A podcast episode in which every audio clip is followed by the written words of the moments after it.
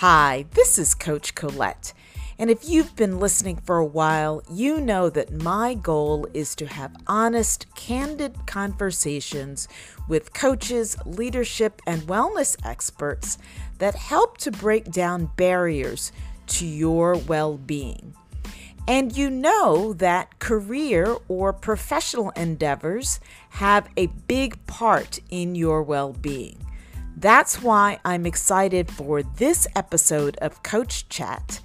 It's my conversation with Surabhi Lal, who is the Chief Impact Officer at Luminary, which is a community that is focused in, on helping women to achieve their goals holistically.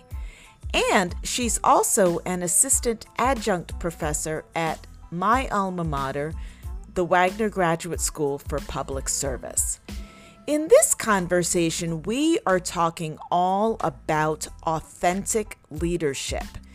And what I love about the conversation is that there are tips and insights and ideas for all of you people who might be looking for your next opportunity. So you might be seeking a job or even seeking a new business opportunity. So you're on the candidate side.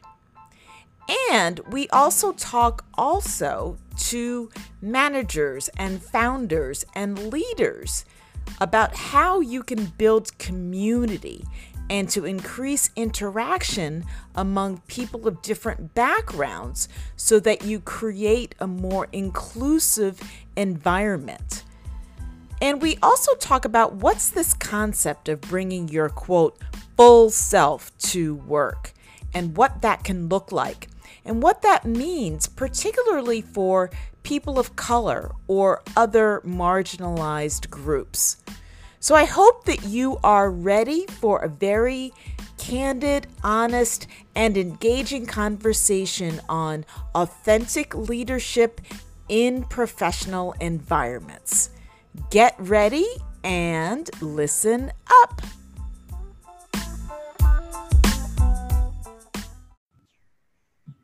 Hello, everyone, and welcome to another episode of Coach Chat. I am really excited for today's episode. I have with me my friend and colleague, Surabhi Lal, who is the Chief Impact Officer at Luminary, this fantastic women focused collaborative space in New York City uh, that I've loved going to and having really great time there. And she's also an adjunct assistant professor at my alma mater, NYU Wagner Graduate School for Public Service. And because of all of the work that she's done helping and coaching students and alumni in public service and social impact, today we're going to be talking about leadership and really about authentic leadership and how that shows up in our workplace. Welcome to this episode. Thanks, Colette. I'm really excited to talk with you. As you know, we've had lots of overlap, um, and it feels like every time we get into a conversation, our time runs out. So uh, I'm really looking forward to seeing what happens today and where our time runs out. Absolutely. Yeah, I know. It's that funny thought of listeners. I was saying just before we got on, we had this amazing conversation. I was like, okay, wait, save it for the show. awesome. So, so how how did we get here? I know we've we've had a lot of overlap in terms of spaces and and uh, organizations and schools, but how did you come to be doing this work? Oh, such a great question. So I um, I went into college thinking that I was going to be a pediatrician, and uh, 300 person class in biology, plus realizing that shots I don't really like needles, um, made me think otherwise. And um, from there, I really reflected on what things were interesting to me. And growing up, I spent my summers in India, and it really gave me such an understanding um, in some really uh, tangible ways about inequality. I didn't have the, the language for it um, necessarily, but what I have this very vivid memory of um, is being a young kid looking at kids who looked like me, were clearly in very different um, situations than I was. They were begging on the street. Um, they clearly hadn't had a shower in a number of days. And I thought, but that could be me because this little girl, she looked like me. You know, she was my age. And what is that like? So um, then I thought, you know, the, the thing that I want to do is work in international development work. And at the same time, I got really invested in leadership and community building on campus. Um, and then when it got time to graduate, I had a choice. Uh, did I want to, what, what, did I want to pursue? Did I want to pursue international development work or did I want to pursue um, leadership and, and really working in higher education to help um, create communities within, within the university? And I um, chose the latter. And so for about 20 years, I've worked in higher education um, around community and growth. So if I was to pick two of the themes that that run parallel throughout my career, it is community and growth, and we'll we'll talk a little bit about both of those um, as we go through the conversation. Um, and about a year ago, I decided that um, I wanted to try building community in a different space. So I had built community in universities for a very long time from di- different seats um, most recently as the director of career services at NYU Wagner, and decided as Luminary opened and was building, there was such an emphasis on community. And one thing that I know how to do very well is to build community, um, but also that Luminary has this emphasis on growth. And I thought, well, these are the two things that have tracked with me throughout my career. Um, and so I am responsible for making sure that, that what we do here isn't just about being a space, it is about how do people learn? How do people engage? How to connect with how do people connect with one another?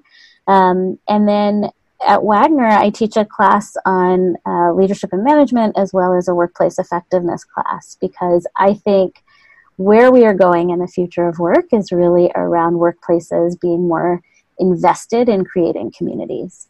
Mm-hmm. um, and there's lots of ways in which that needs to happen but uh, it's been really exciting to be able to do that from the ground up. I've always liked a good challenge. Um, and it's been amazing to see the, the women in our space um, and what that looks like. So, if you had asked my uh, going into my first year pediatrician self, would I be here? The answer would be no. Um, but I will say throughout my career, it's, it's been about wanting to engage with, create, and be in community with people, and then also doing that with a lens of growth and learning. Wow, that's so amazing. And yeah, I had no idea that you had pediatrician goals way back when. I think I, I think that's interesting. I when I was growing up, I, I first thought I wanted to be a nurse, and then my pediatrician told me, "Oh, be you know, be be a doctor." And I thought, okay, that's interesting. And then I also thought I wanted to be a teacher. So interesting, again, how our careers map sometimes aligning to our childhood dreams and sometimes different. But I think there are so many more options, right? I mean, you've worked in career services. It seems like people have so many more options, at least from my perspective, in where they can go with their degrees or with their skills. Oh, 100%. I mean, I would often get asked, does it matter what you study? And yes, of course, it matters what you study. Um, but it also matters the experience that you get and so, you know, when you think about myself, the thing that really got me excited was everything I was doing outside of the classroom around building community, around leadership. Um, and that is what drove my career path. Um, and that's really different than studying agricultural economics with a focus on international development. Right, right. Yeah. And so it's interesting when we think about community and is this a new phenomenon that we're talking we're even talking about building community in the workplace? So i think in the workplace yes but building community in general no. I mean people have lived in communities forever and there's there's um, something about it. For me the difference in a workplace is that communities have often been you know where your home is where your family is um, workplaces have this incredible opportunity to change the dynamics around diversity and inclusion because you are hiring from hopefully a diverse pool and people who have very different skills and backgrounds um, and their and ages and skills and they're coming together. And so the challenge of bringing people with really disparate um, things that often people connect on together and to create a community, that feels new-ish. Though I would say, you know, my bias is that colleges and universities have been trying to do this for much, much longer, and um, that that that piece of it is a place that there's incredible opportunity um, to change the dialogue and to build alliances, allegiances, friendships among people who would have never met before, would mm-hmm. have never met, never connected, um, and you know that they get to learn from one another, and that's fantastic and amazing if it's done well. Mm-hmm. We were talking before before we got on air today about the difference between hiring for a culture fit versus culture add, and I'm curious to hear your thoughts on uh, I don't know if it's a shift or a pivot um, in in HR or in in in workforce planning. So I think culture fit. You know, I've definitely been in hiring processes at, at various places uh, where it's oh that person doesn't fit in the culture. And, and nobody really defines what does that mean? What does that culture fit really mean? What what is really going on? Um, but i think the reason that people have moved to culture add is because culture fit can feel so uh, easy to say oh well this person went to a different school. They have a different education. They didn't go to this kind of thing. They don't they're not going to hang out with us. Um, and it is important in some ways to have a sense of culture fit you know office norms um, office abilities to uh, have a conversation or keep up the work pace. You know, this is something that I think about a lot. You know, you could take somebody who wants to work at a really high pace, and they're probably going to want to work with people who are similar in pace, and that's that's a really important piece of culture. Um, we say, oh, they're not a fit. I think it can get coded for they don't look like me. They're not from the same school. They're not from the same gender. I really thought in my head the best person for this job was you know, X, Y, and Z. And so I think it can perpetuate some of having the same types of people in the office. Whereas the shift to thinking about culture add is if we are creating a community and we want it to be a diverse and robust community, I actually don't want somebody with the same exact same skill set, pedigree, background, life experience that I have. I want somebody who bring something different. And frankly, we're going to learn from each other if that's the case. Mm-hmm. And it it inc- it requires more intentionality than from the organization standpoint, from the hiring manager standpoint, or HR standpoint to look for that. You know, there's always that thought of, oh, we couldn't find any, you know, fill in the blank mm-hmm. kind of people to make this more diverse. So culture add kind of takes away that that thought of oh well we looked and yeah well we couldn't find anyone so we're just going to go with everyone we normally hire from this source. That's right. And and i think it also says listen we we are we are building um, this is an active and dynamic place. We're not we're not uh, kind of having this this is the mold we're looking for and if you don't fit that mold we're not interested. It's that there are skills, there, there are tangible things that we need in this job, but the mold could look different. And right. we welcome that. Mm-hmm. Right. So there are certain skills, qualifications, uh, tasks, responsibilities assigned with the role, but what the who the person is that fills that can be across a broad spectrum. That's right. Mm-hmm. And so, how how do you think, putting on your career coach hat, how does that help, or does it help candidates when they're looking for new opportunities?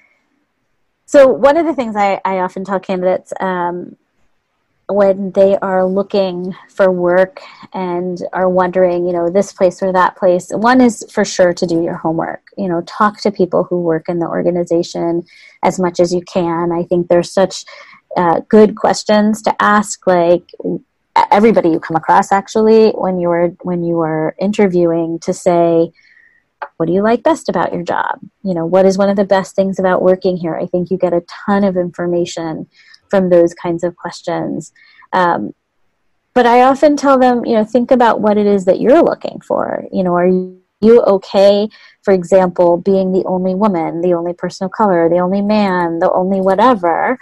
um, is that okay with you? Because you also have to think about your own culture fit and culture add, right? And how can you bring yourself into the workplace if that's the case? And I've worked with people who say, you know what, that's I'm happy to be the only. That's fine. I've done that.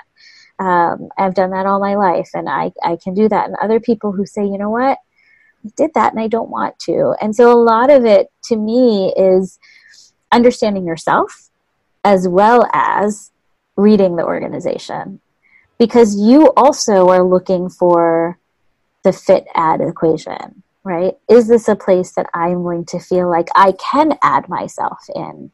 Or is it a place that's looking for me to fit a certain mold that I don't fit? Right, right. So it's it's I love what you're saying there because it's about empowering the candidate to be like you're saying be self-aware and also you know i've often said also to to clients right it's you're shopping them as much as they are shopping you hundred percent. And and i i take a very um i think in a lot of my work in career development and leadership development this idea of you know it's not prescriptive. I can tell you how to do your resume um, but I actually want to know what it is that you want to do. Because if if I don't know what it is that you want to do and your story and you're able to tell it to me, we can't craft your strategy until I know the what and the why.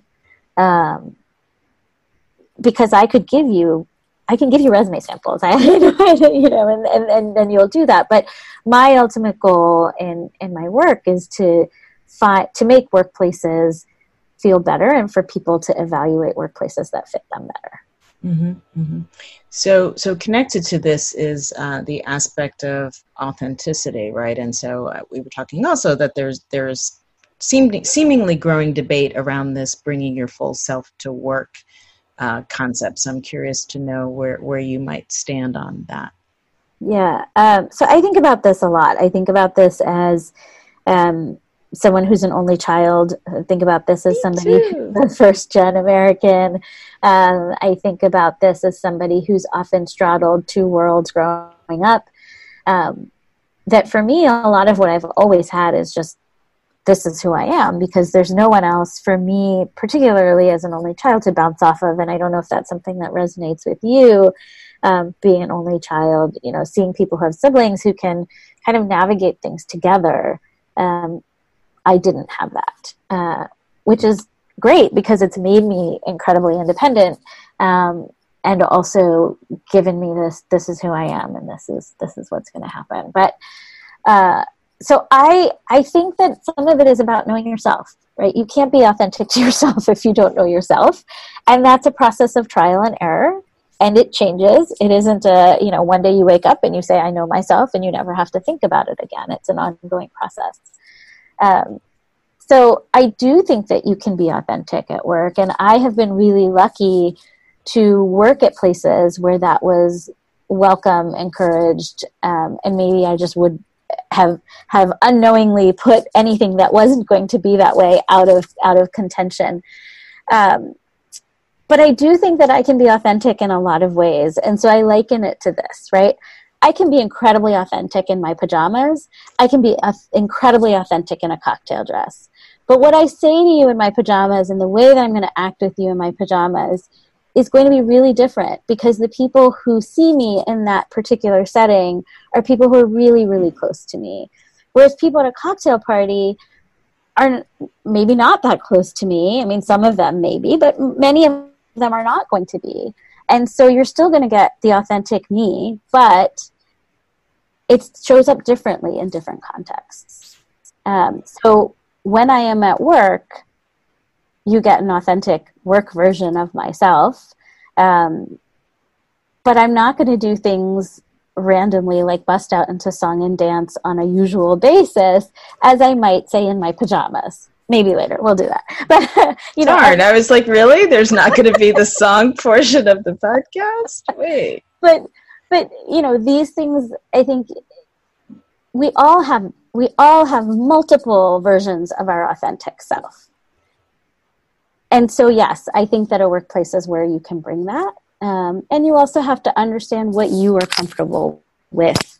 But if you were feeling like you can't bring your authentic version of your work self to work, then that's to me, that's where there's often a rub.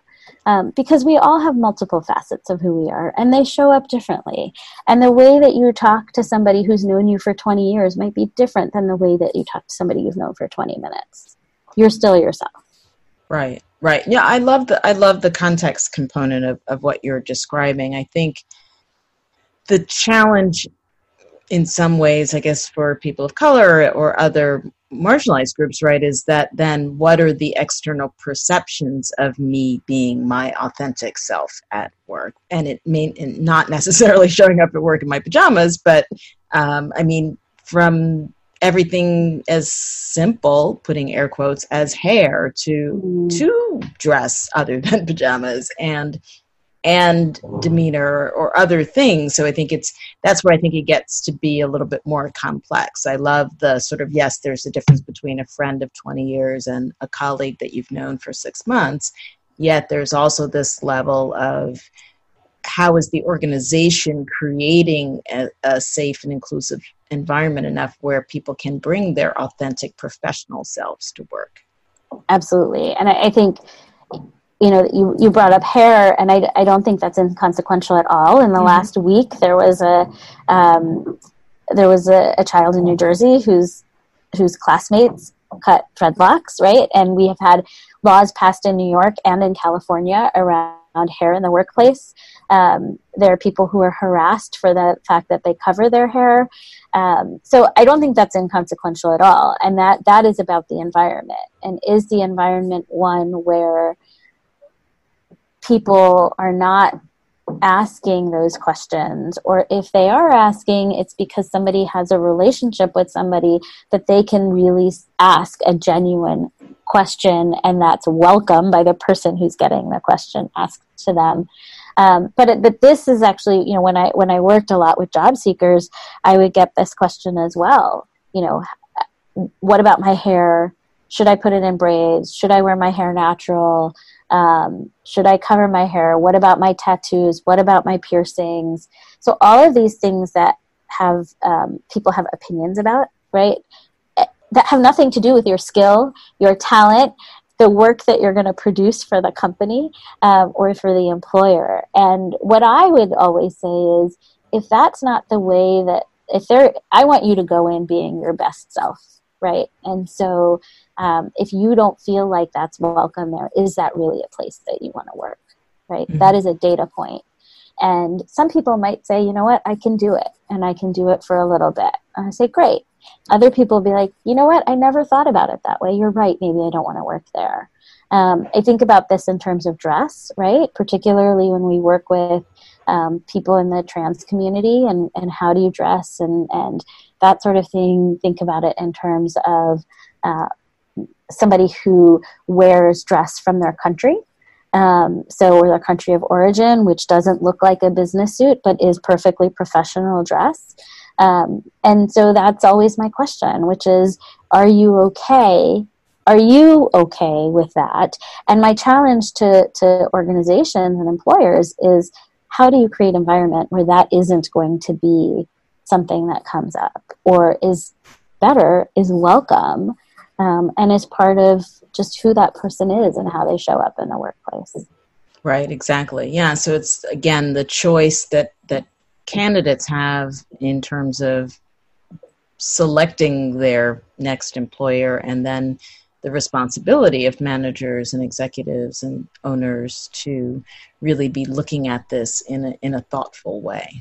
That's right. It's a both and, right? We need to push on the on the community at work and what does that look like, as well as be thoughtful about our own choices and listen to our own intuition and um, messages that sometimes we don't want to listen to because we know that it shouldn't be that way or you really wish it was something else but but we're getting information all the time and so i think being in touch with that is important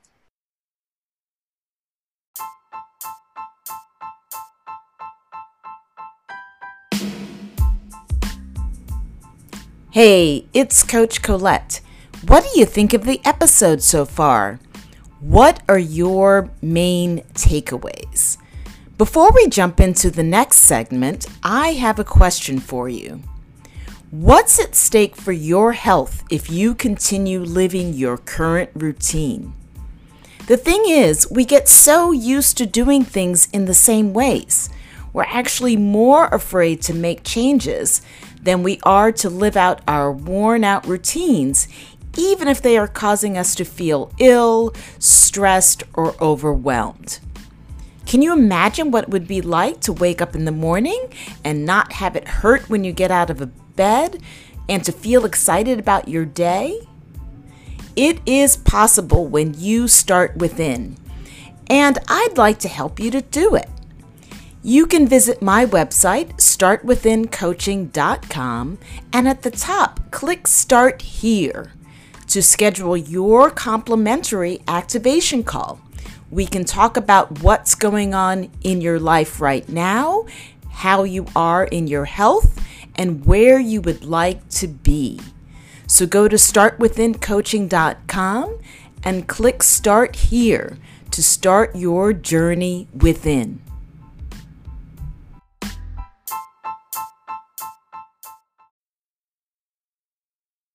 What are your thoughts or advice for leaders around authenticity and intention as they are leading teams or, you know, creating new organizations? Yeah, so I, I think I was saying earlier, I teach a class of management and leadership, and management is something that is really important to me. Um, good management is really important and also really hard. Um, it's hard because you need to know yourself. It's hard because you have to hold space for people. And it's hard because you have to slow yourself down. So, your initial reaction to something, you actually have to hold for a little bit and create a space where other people can give their reactions.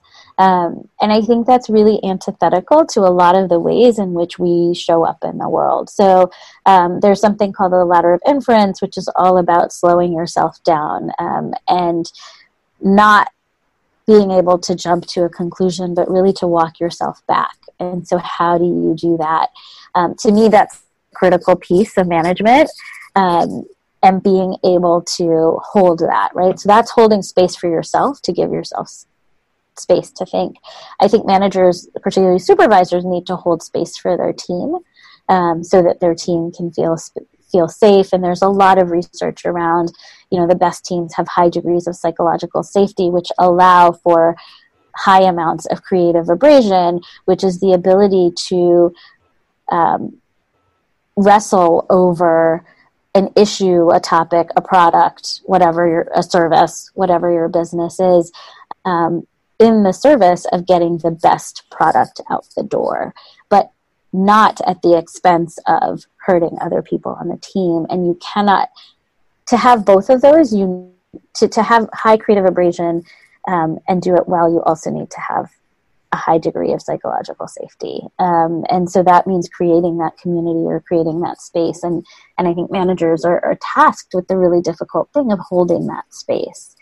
Um, so how do managers bring their own authenticity when they have to do that? You know, is is difficult. I think I think a lot of it comes down to knowing yourself um, and being aware. So being aware of yourself to say, here are the things, and, and maybe really transparently to a team, right?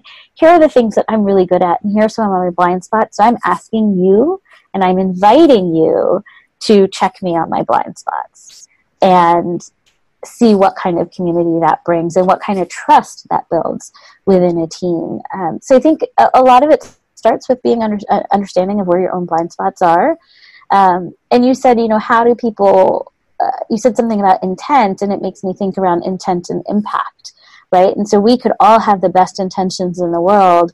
And um, so we'll, we'll start with something relatively benign, which we were talking about earlier, uh, which is, you know, we're on a video call and I saw you and I said, oh, I didn't know you had glasses. Um, and my intent was really curious, right? And you might have been thinking, oh i hate my glasses and I, I wish you didn't see me in them. And the impact on you was not my curiosity right? So a totally benign example but thinking about our intent often might be really good hearted but how it lands on somebody else regardless of your intent if the impact of that is hurtful we need to understand what that looks like mm, yeah there were so many goodies in there uh, to, to unpack i what I what came up for me as you were speaking was vulnerability mm. and that you know that suggestion of oh going to your team and saying hey you know these are the things that i'm great at and these are the things that i can use help with right that takes a lot of vulnerability to be able to not only be self-aware but to also be willing to share that with your team. For sure for sure right? I mean i don't believe that any of us are oz that we have all the answers. Um, and it does take a team and it takes a community and it takes multiple people around you. I mean, that's why, you know, businesses hire someone who understands numbers, somebody who understands legal, somebody who's really creative, somebody who understands product, because we can't do it all ourselves.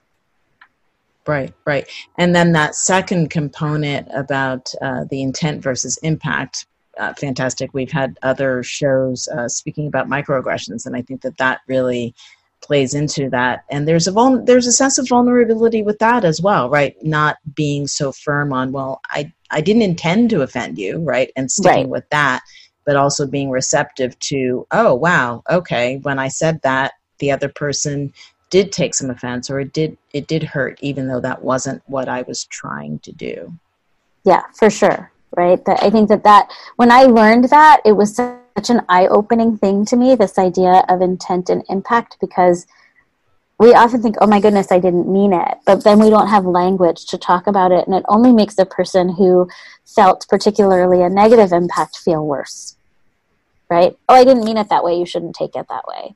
Well that isn't recognizing the fact that that person actually had impact that there was something hurtful for that person. Right right. You're basically invalidating that those that person's feelings at that point like yeah, you, you exactly. shouldn't do that because that's not what i meant. It has exactly. nothing to do with what actually happened. Exactly. Uh, well i guess it's a great thing that you're you're you're uh, an expert on impact since that's in your title. So so what is that? A chief impact officer for luminary is that what does that entail? So you know we are building something that is a little bit different than a co-working space. Um, so there's lots of co-working spaces. People have an understanding of what that is.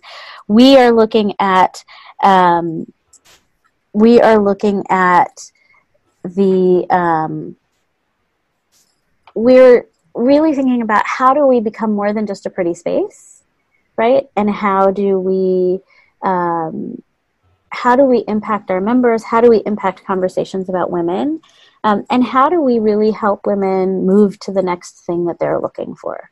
So, how do we provide them with skills, networks, opportunities um, that they may not have had? So, that could be in the form of a um, pitch competition, it could be in the form of a workshop, it could be in the form of so many things. Mm-hmm. Right, and I and I love that because there's intent behind that as well. The sense of creating community. And I think, uh, do you see challenges in building community amongst disparate organizations if you will? Because I'm, you know not all of your members are obviously from one organization. So what we've been talking about before was okay within a company you're creating a community. You all work for the same company. Presumably you're all working for the same you know goals for that company. But when you're talking about Luminary, right, they're members from different organizations. So, how is it then that you are building community across those different members?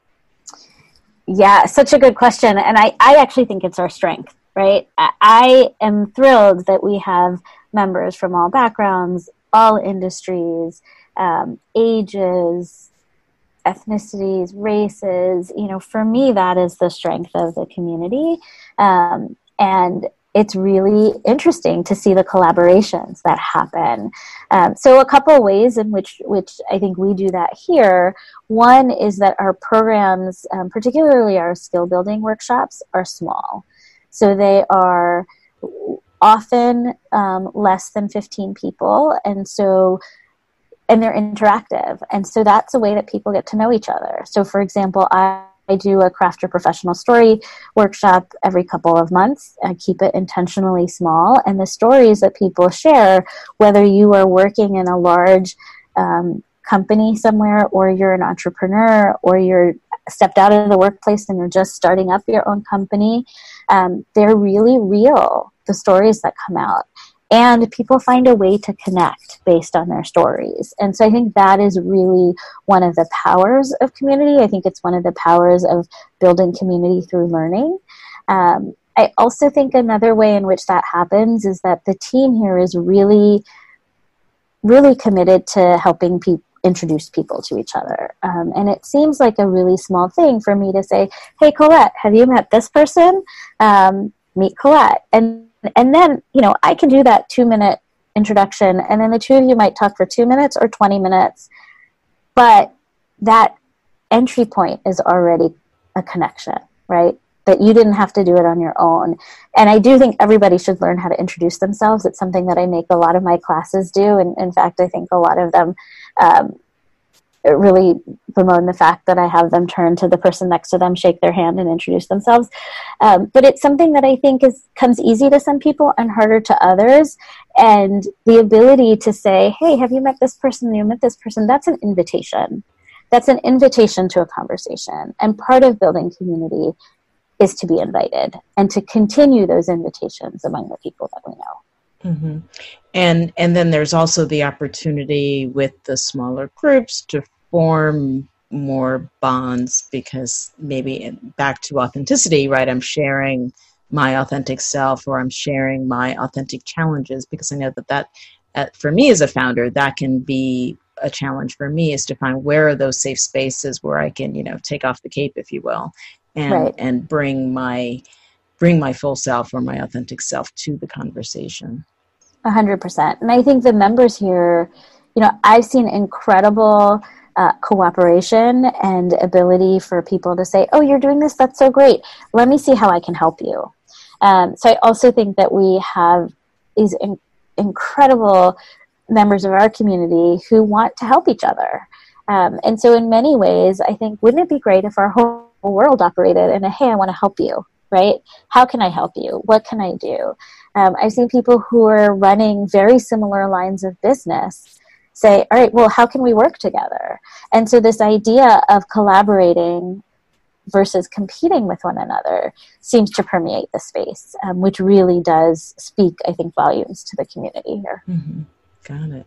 Um, a, a, lot of what you've been talking about is uh, for leaders, candidates, managers, has been self awareness. So I'm curious, how, how do you take care of yourself? How do you nurture your well being? Uh, good question, and it's a question that I think I should do probably more of. Um, but but so one thing that I do, which is is um, really important to me, is that that I hug the two people I live with every day, um, and it is it seems very trite. It actually does not take a lot of time, but it is really really important, right? It's the the the time that I take to do that. And I do that without a device in my hand and without like trying to like look at the text that's coming in at the same time I'm doing it, but to really be present. Um, I like to cook. So I do a lot of, uh, well, not as much as I would like to, but cooking. So at least, um, at least on the weekend to cook one good meal from scratch uh, is something that I really, really enjoy. And, and when I'm with my son, I spend a lot of time um, trying to be with him. So whether that is playing or doing something or reading, um, again, trying to be device free. Some days easier than others. Um, but then, yeah, cooking uh, on my really good days, and this is a good time of year. I try to either walk one to one stop uh, further on the subway or get off one stop before. And so just to be able to walk even that seven to 10 blocks um, makes, clears your head for a little bit. I find that to be a really, really relaxing thing. Right. Yeah. And in New York City, then there's usually the dodgeball aspect of it too, right? Of like trying not to bump into people who are looking at their phones and not That's right. present. That's right, for sure. That's awesome.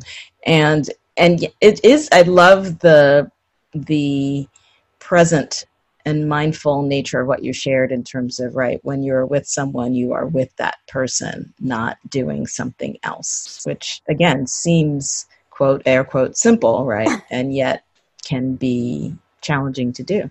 Yes yes. And and some days i get it right and other days i have room for improvement. You know mm-hmm. I, i'm not 100% put my phone away all the time. Um, but that is my goal and i would say you know i, I mostly get it right but mm-hmm. there are mm-hmm. days that i get it very wrong mm-hmm. right and again self-awareness and, and and authenticity which which we definitely appreciate so connected to that the question that i ask all of my guests is what does start within mean to you um, so again, I've talked so much about self awareness. I think it's so important to know who you are, and I think that's a always evolving process. Um, as I was just saying, some days I get it right, some days I get it wrong. I'm always thinking about um, really what are those things that I know about myself, and how can I claim the ones that I really think that I do well and share them with other people, and what are some of the things that maybe um, are ones that I want to think about, or I think want to think about how I show up, or how I work, or how I, um, you know, what is my reaction to something. So I, I, think a lot of the starting from within is knowing yourself, um, and knowing yourself. I think for me, for somebody who spent so much time talking with people about careers, people who are happier in their work are people who have a value alignment, they have uh, a skill alignment, they an organizational alignment to what they're going to do. And so, understanding for yourself what those are um, is really important. And then for me, it's, you know, am I living my values? I think that that's really important to me. Um, so, starting from within is, is really around are my, am I living out my values? Mm, that's great. Right. And, and so, so for example, when you're speaking with your clients there's it sounds similar to what you're sharing with them have inviting them to make choices that are more aligned with their goals and and and their values. And and and and it feels like you're empowering them to make that choice according to that yeah i think for me it's it's i want to draw it out of people right so i want to draw it out of people i want to hold the space for that to be okay uh, and actually not not just to be okay, to be amazing, to own who you are. Um, and I, I think for me, a lot of that is grounded in being your authentic self, and then creating communities and belonging. And I think a lot of that comes with understanding. Um, understanding systems of power, understanding systems of privilege, understanding what those, uh, how those play out in the workplace, um, because that's part of part of the story as well. Right. I think wow, that's that's so deep. I feel like now now we've got a pin. There's another episode right there. I told you, listeners. There we go. Uh, that's that's amazing because there, there there is then that rub right of of my authentic self and does the power structure appreciate or accept that? That's right. That's right. Great. So, so how how can people learn more about you, the work that you do? How can they learn more about Luminary and the community that you are building there? Um, so, Luminary is you know we can you can find all of it online. Um, if you're in New York City or in the New York City area, um, you can book a tour and come see us. We also have events. Some are public, some are for members only, and those are on the Eventbrite page. So Luminary um, New York City, and you can find us fairly easily. Um, I teach at NYU Wagner, so if you're if you're a NYU Wagner student, current or soon to be, um, you know I I uh, am definitely very very much um, a part of that community, um, and it means a lot to me. And then um, I have a website with random musings and things that I've done, which is www.surbhilal.com, which hopefully will be on your website so that, uh, or on the podcast, so that people can spell it and find it. That's amazing. That's amazing. Um, and I've seen some of your Twitter posts around food and, oh, yes. and, your, and your cooking. So yes, I, I and know. so that's at Dance in Kitchen. I love that dancing kitchen. I have this vision now of you like cooking and dancing in your kitchen. I love it. Yes. Ah, well, I'm so glad that we that we made the time to have this conversation, and I definitely want to uh, continue this uh, for for another episode. I think there are lots of things that we can continue chatting about the workplace and the future of work.